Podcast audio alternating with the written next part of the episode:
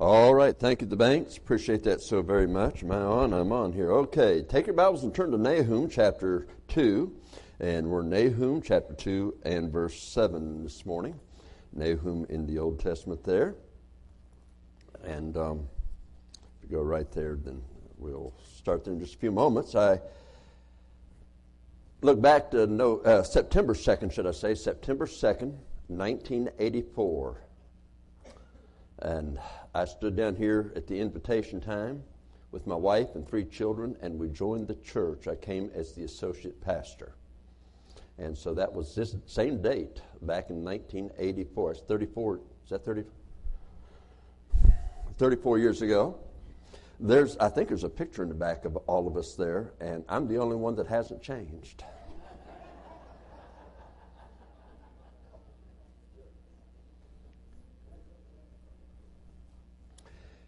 You know, I didn't watch. I did not watch the funeral yesterday, but my, you know, how the news keeps come flashing over and saying, you know, look at this, you know, this, you know, this one said this and this one said, that and it became a political thing instead of a funeral. You know, you, you think in funeral you preach the gospel instead of politics.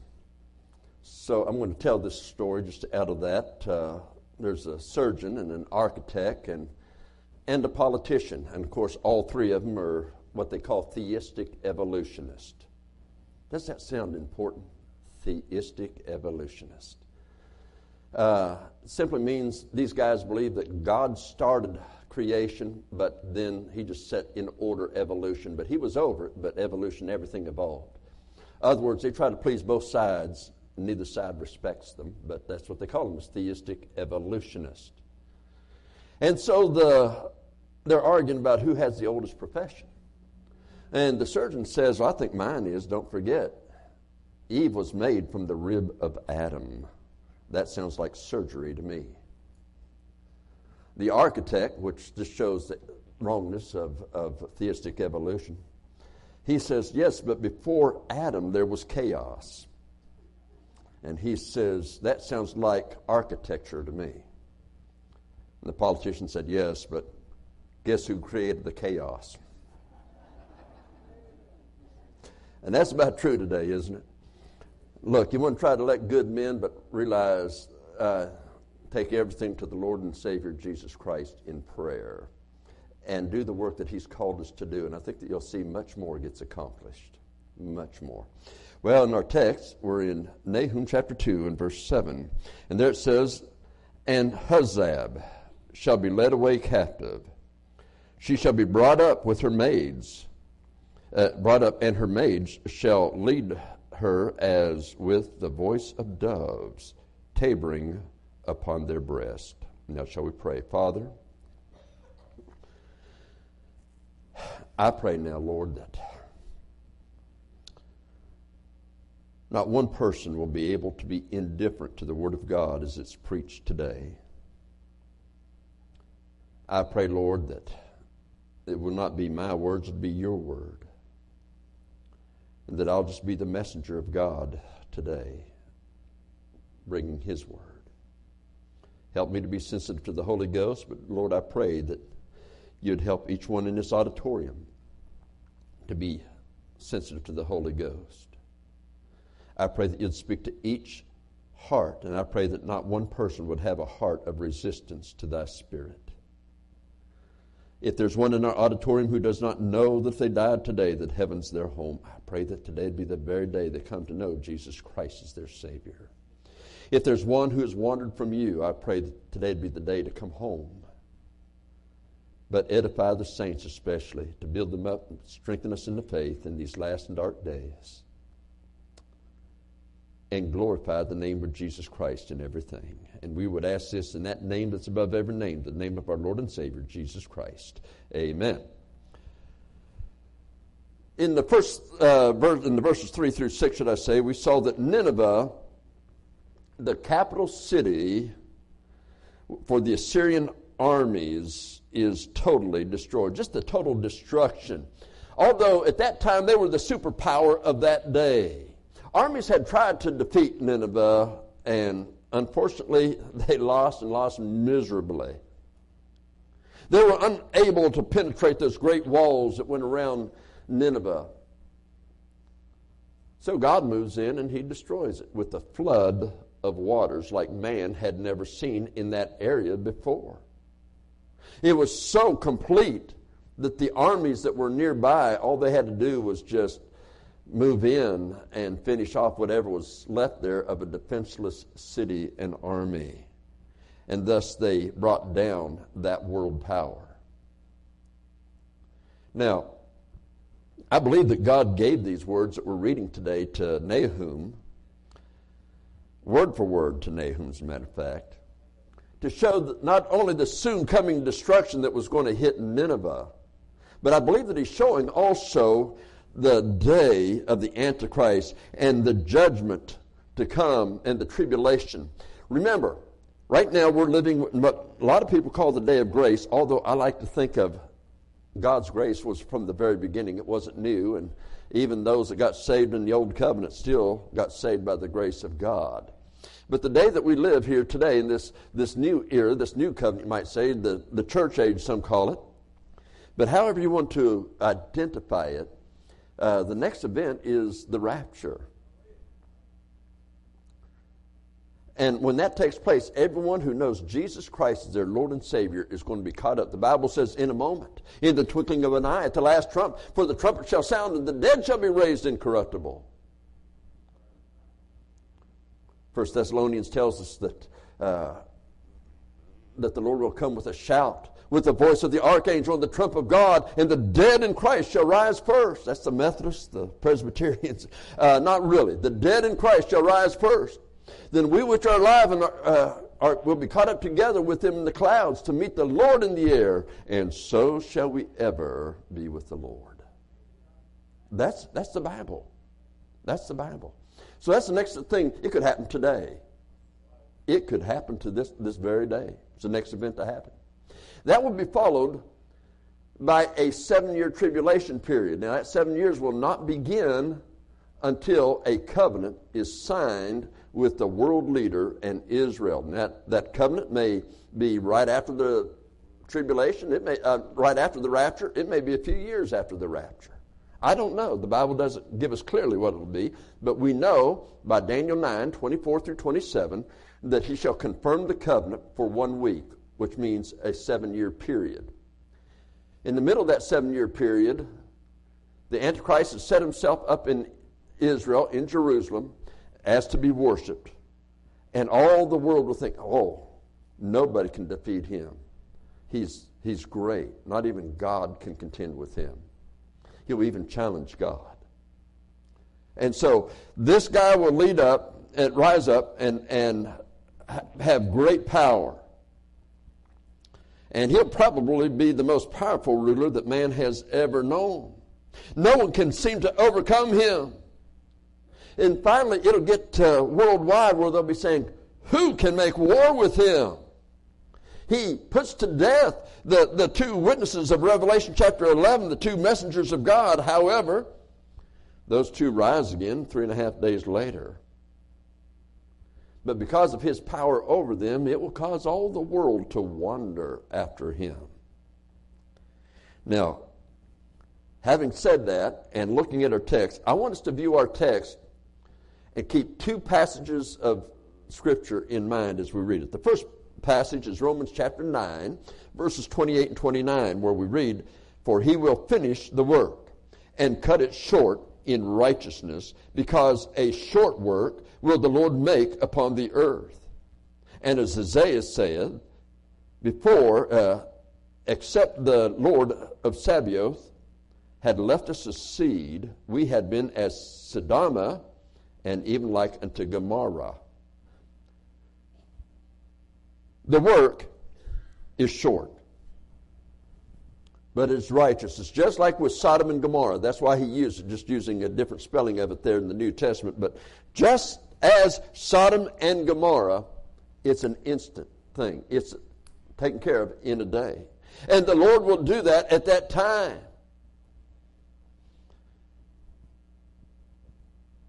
Sodom and Gomorrah were destroyed for its fornicating sin as well as for its homosexuality or sodomy, as the Bible would refer to it. Revelation chapter 19, verses 19 and 20 tells us that God will quickly remove this leader, this world leader, this beast, the Antichrist, and will move not only him, but the religious leader that caused people to worship this Antichrist and his image. And we find in Revelation chapter 19, verse, uh, chapter 19, verses 19 and 20, which is the second one I want you to keep in mind.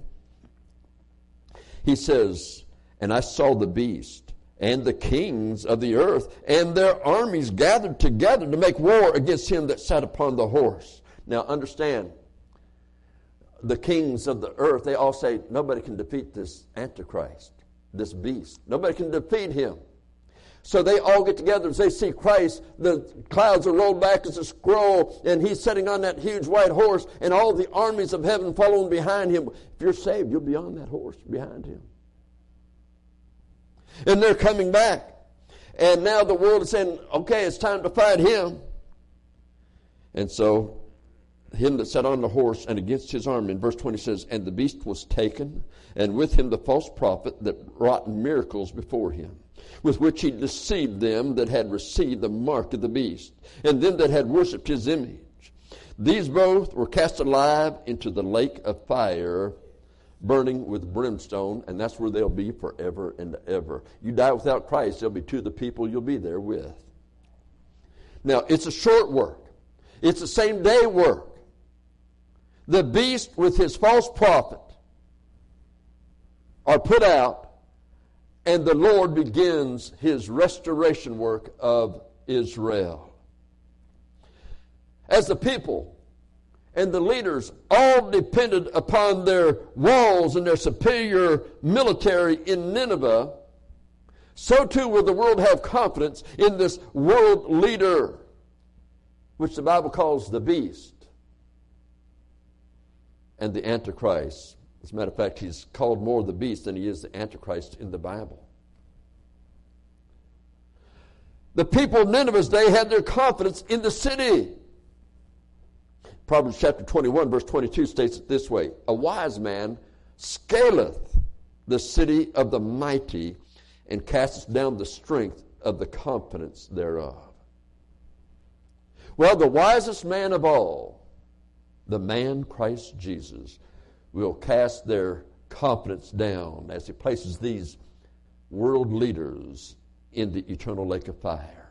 And then he sets up a righteous kingdom. And that's why I lay that out there because I want you to see the short and the complete work of our text today. First, I want you to see the ignominy. Proverbs 18 and verse 3 says it this way When the wicked cometh, then cometh also contempt, and with ignominy reproach. Our text said, And Huzzab shall be led away captive. Now, the word Huzzab, when I was studying that, it, it has many different applications. As I read one commentary it said one thing, another commentary said something else. So I said, just go to the Hebrew lexicon and see what it says. And so that's what I did. And, and this is the result of looking that definition up.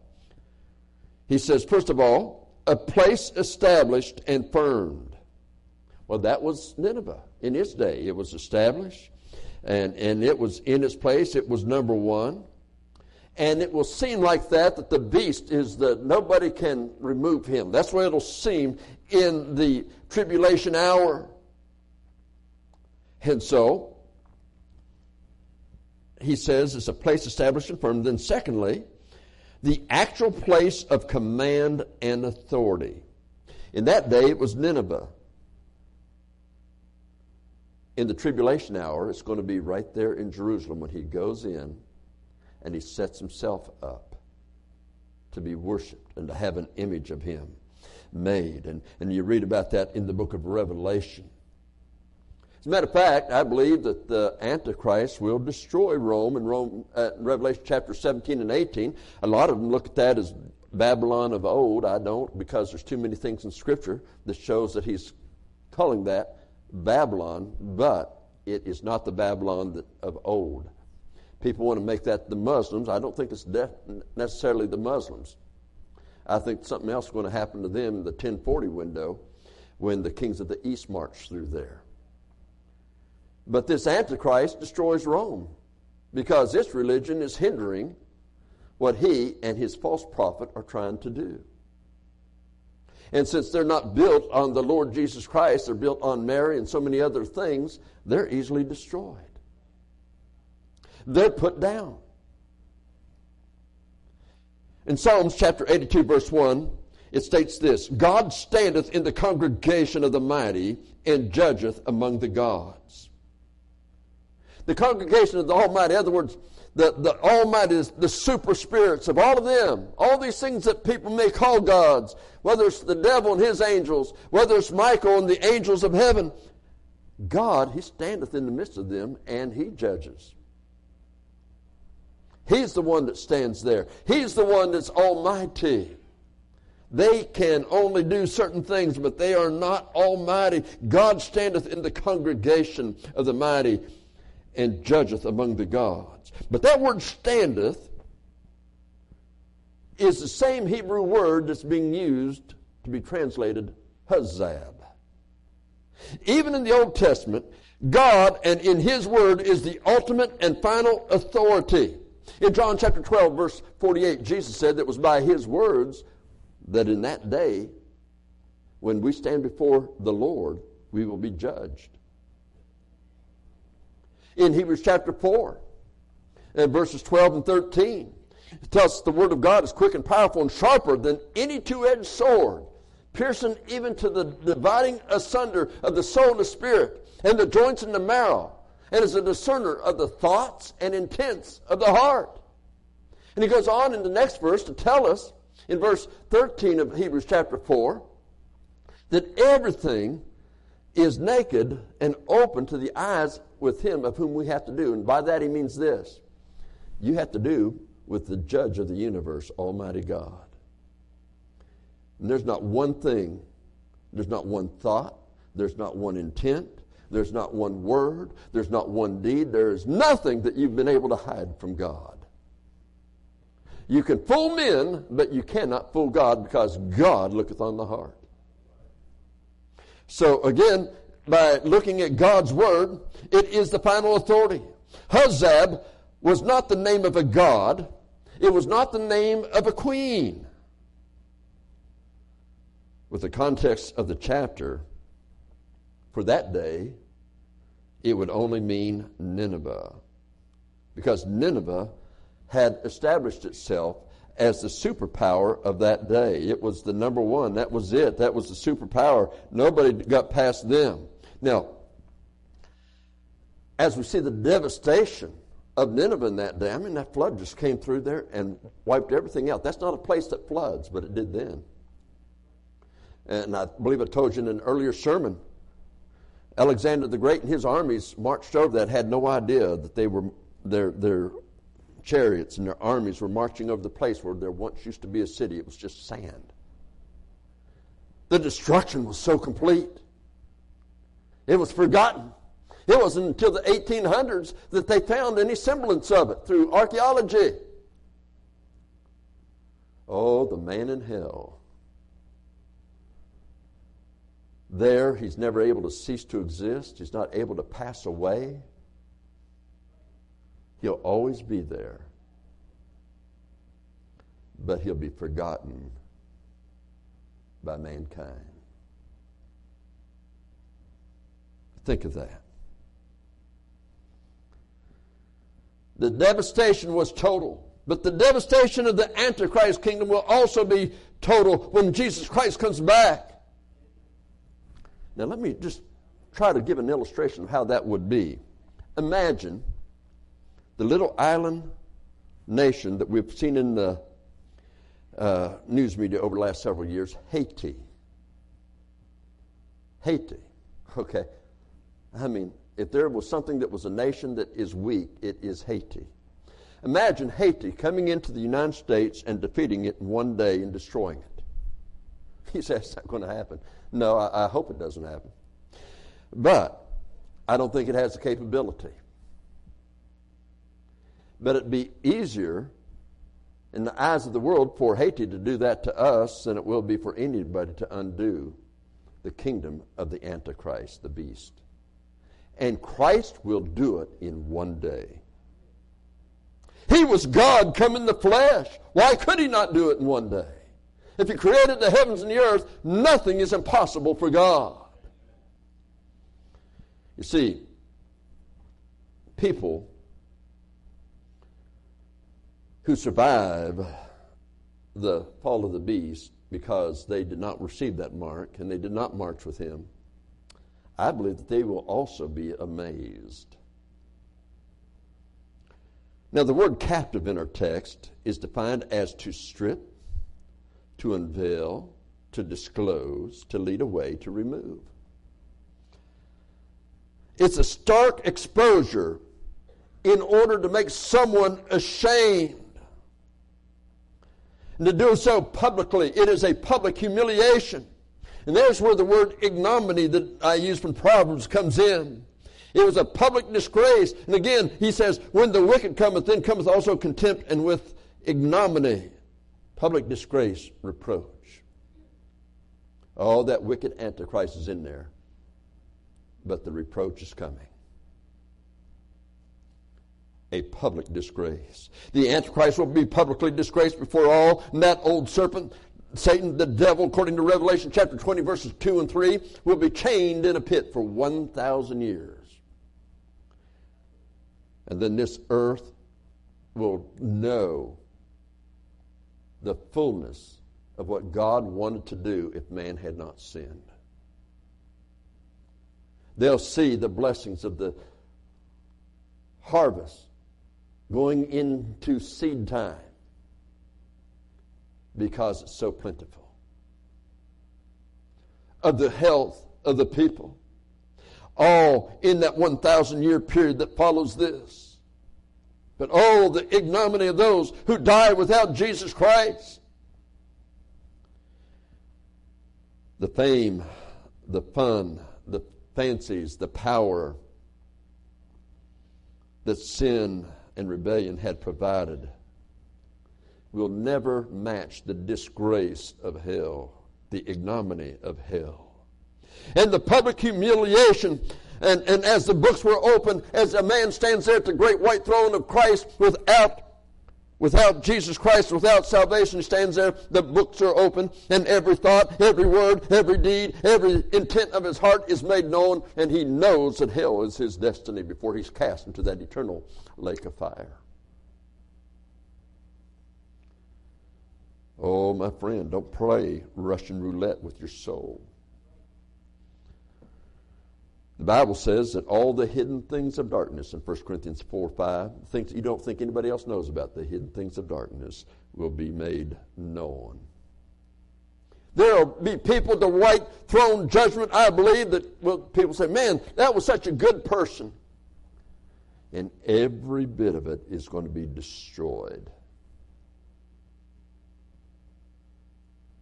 When God reveals the real person. So we see the ignominy of the white throne judgment. By the way, there's somewhat of that at the judgment seat of Christ where every saved person goes. Some are saved by so saved so as by fire, the Bible says. No reward, just saved, just there. Ashamed, the Bible says, at his appearing. There's the judgment of nations, and again, that's going to happen where he separates the sheep from the goat nations. And on we could go about that. But oh my goodness, that brings us up to something else. We next see the infamy. Not only the ignominy, but the infamy. Our text said, She shall be brought up. Infamy refers to a total loss of reputation. We've heard of, of sexual scandals, of, of drugs, of, of, of thievery and, and, and lies, and a host of other sordid sins that have destroyed families, that have destroyed churches, that have even destroyed governments. Particularly, they have destroyed individual lives. the white throne judgment. Everything is exposed before casting into the lake of fire. That hypocrite will be exposed.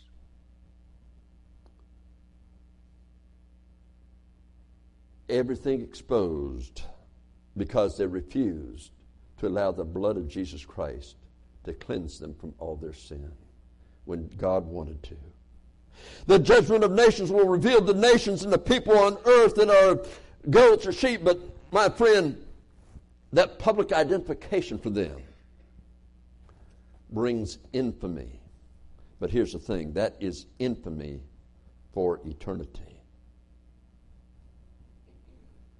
and for the judgment seat of Christ. As we said earlier, John, 1 John 2.28, ashamed at his appearing in 1 Corinthians 3.15, saved so as by fire, no works, no reward, just there. Luke 19, verse 17, Jesus was given an illustration of it. He, he had given these things to, to uh, he gave one pound to each one, and then, then they were to go out and do something with it. One buried his instead of doing anything with it. One took his one and gained ten. The other gained five. And he said, The one with five, you've got five more cities you're going to be over. The other one took his pound, gained ten. He said, You got ten cities you're going to be over. The guy at the one, other one just dug it in the ground and hid it. Didn't even take it to the bank that it might gather interest. And he says, Take from him that hath the one and give it unto him that hath the ten. you know, communism or socialism says, take it from him and give it to another. You know, and that's the difference really in that kind of a thing. And I'm not trying to speak on government things, but communism, socialism says, we'll take to you to give to others. Christianity says, I'll take from myself and give it to others. Big difference, that really is. But getting back here on this thing, what I want you to understand is that here a person is is seeing their reward. And and why does he say why does he say take from him the one and give it to him that hath the ten? Because God had already planned to give a reward to that person. It was already laid up. But they failed in their life to follow the will of God, and so that reward God had for them was given to the other that will rule and reign with Christ forever. And they're just saved so as by fire, and they're not ruling and reigning over anything with Christ. They're just there. Now, being just there, the worst place in heaven will be a billion times better than the best place in hell.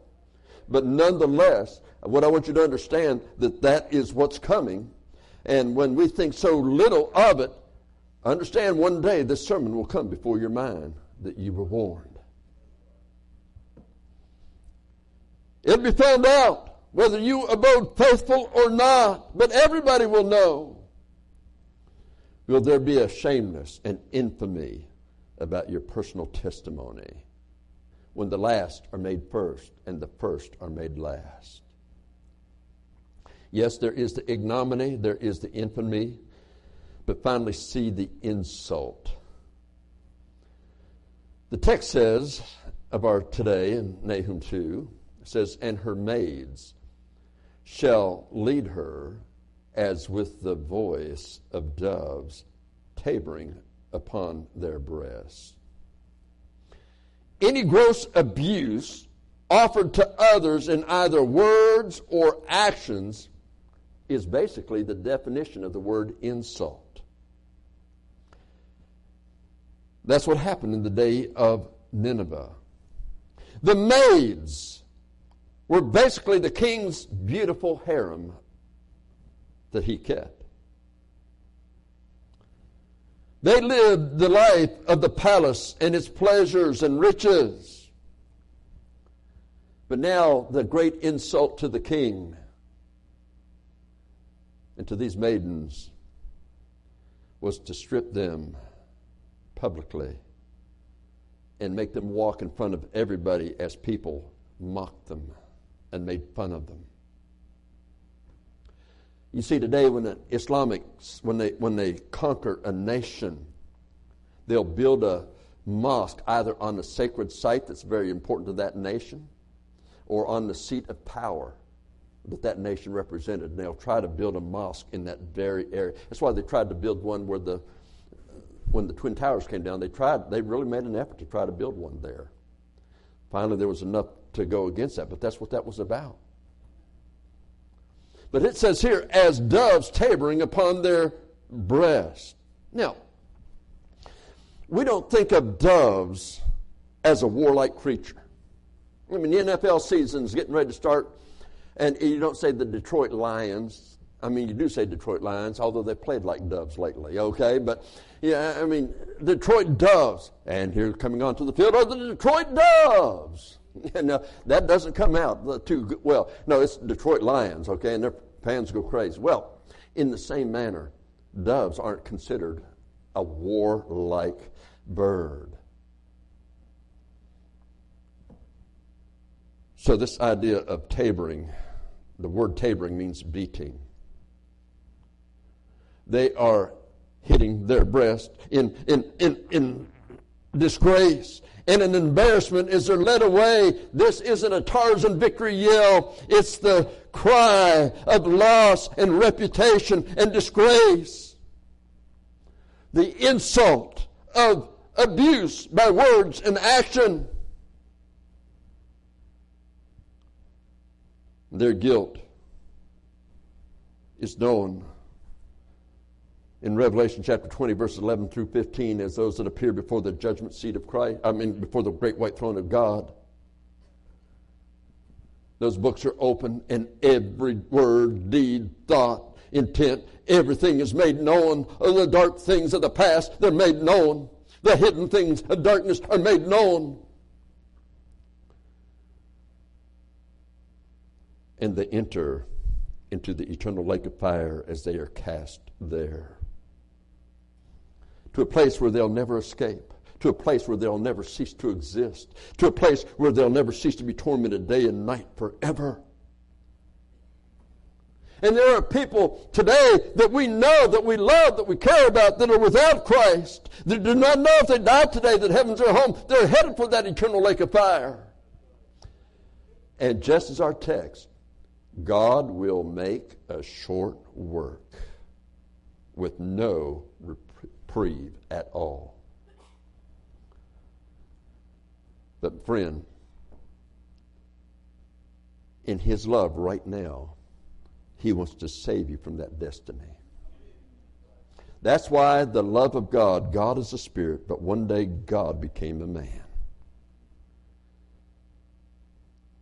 Because no man could pay the penalty for our sin. Our sin was against God, who's a spirit.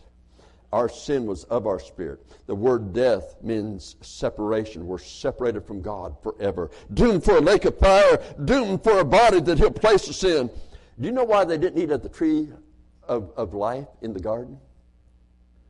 We would have had to have remained in this body. I'm glad there's a new body in Christ Jesus that'll be fashioned like unto His glorious body. But if you die without Christ, the body that you have in hell will be able to feel the flames of hell, the torments of hell, but it will not be able to escape. Not because I say so, not because I'm trying to be sensational. I'm not. You don't have to sensationalize the Bible. That's what it teaches. He says, All have sinned and come short of the glory of God. That's me, that's you, that's all of us. Every person born into the face of this earth needs a Savior. But the love of God, but God commendeth His love toward us in that while we were yet sinners, just like we are, yet sinners, not that we get good enough for Him to save us, we can't. While we were yet sinners, Christ died for us. That's love. He died. He paid the penalty. When He's on that cross, He's dying for every sin you ever have or ever will commit. Let me close with this illustration. Jesus told the Pharisees and the priests, the liars of their day, that were so knowledgeable in the Word of God, and they set all the rules, the, what they called biblical rules, weren't biblical rules, but they were setting them out there for them. Everybody said, Boy, nobody's as holy as these guys. And Jesus says, You know what? The harlots, the publicans, and so forth, they go into the kingdom of God before you do. All those murderers or seasonal, they'll, they'll make it to heaven when you don't. Well, how was that? Because they realized they were sinners and needed a Savior, just like the thief on the cross. But these guys are so religious, they don't know they needed a Savior. Don't bank on religion. Your hope and your only hope is in Jesus Christ. My friend, if you're not sure if you died today that heaven's your home, please don't put it off. Don't wait. Don't worry about what will people think. I don't know what people will think now, but people, when you're before the judgment of God, say, man, that guy had a chance and didn't take it. That was stupid. All the insult, the infamy, and ignominy that will stay with you for eternity in the lake of fire when it could have been avoided by receiving Him this morning. Won't you come to Him? Let's bow our heads, please.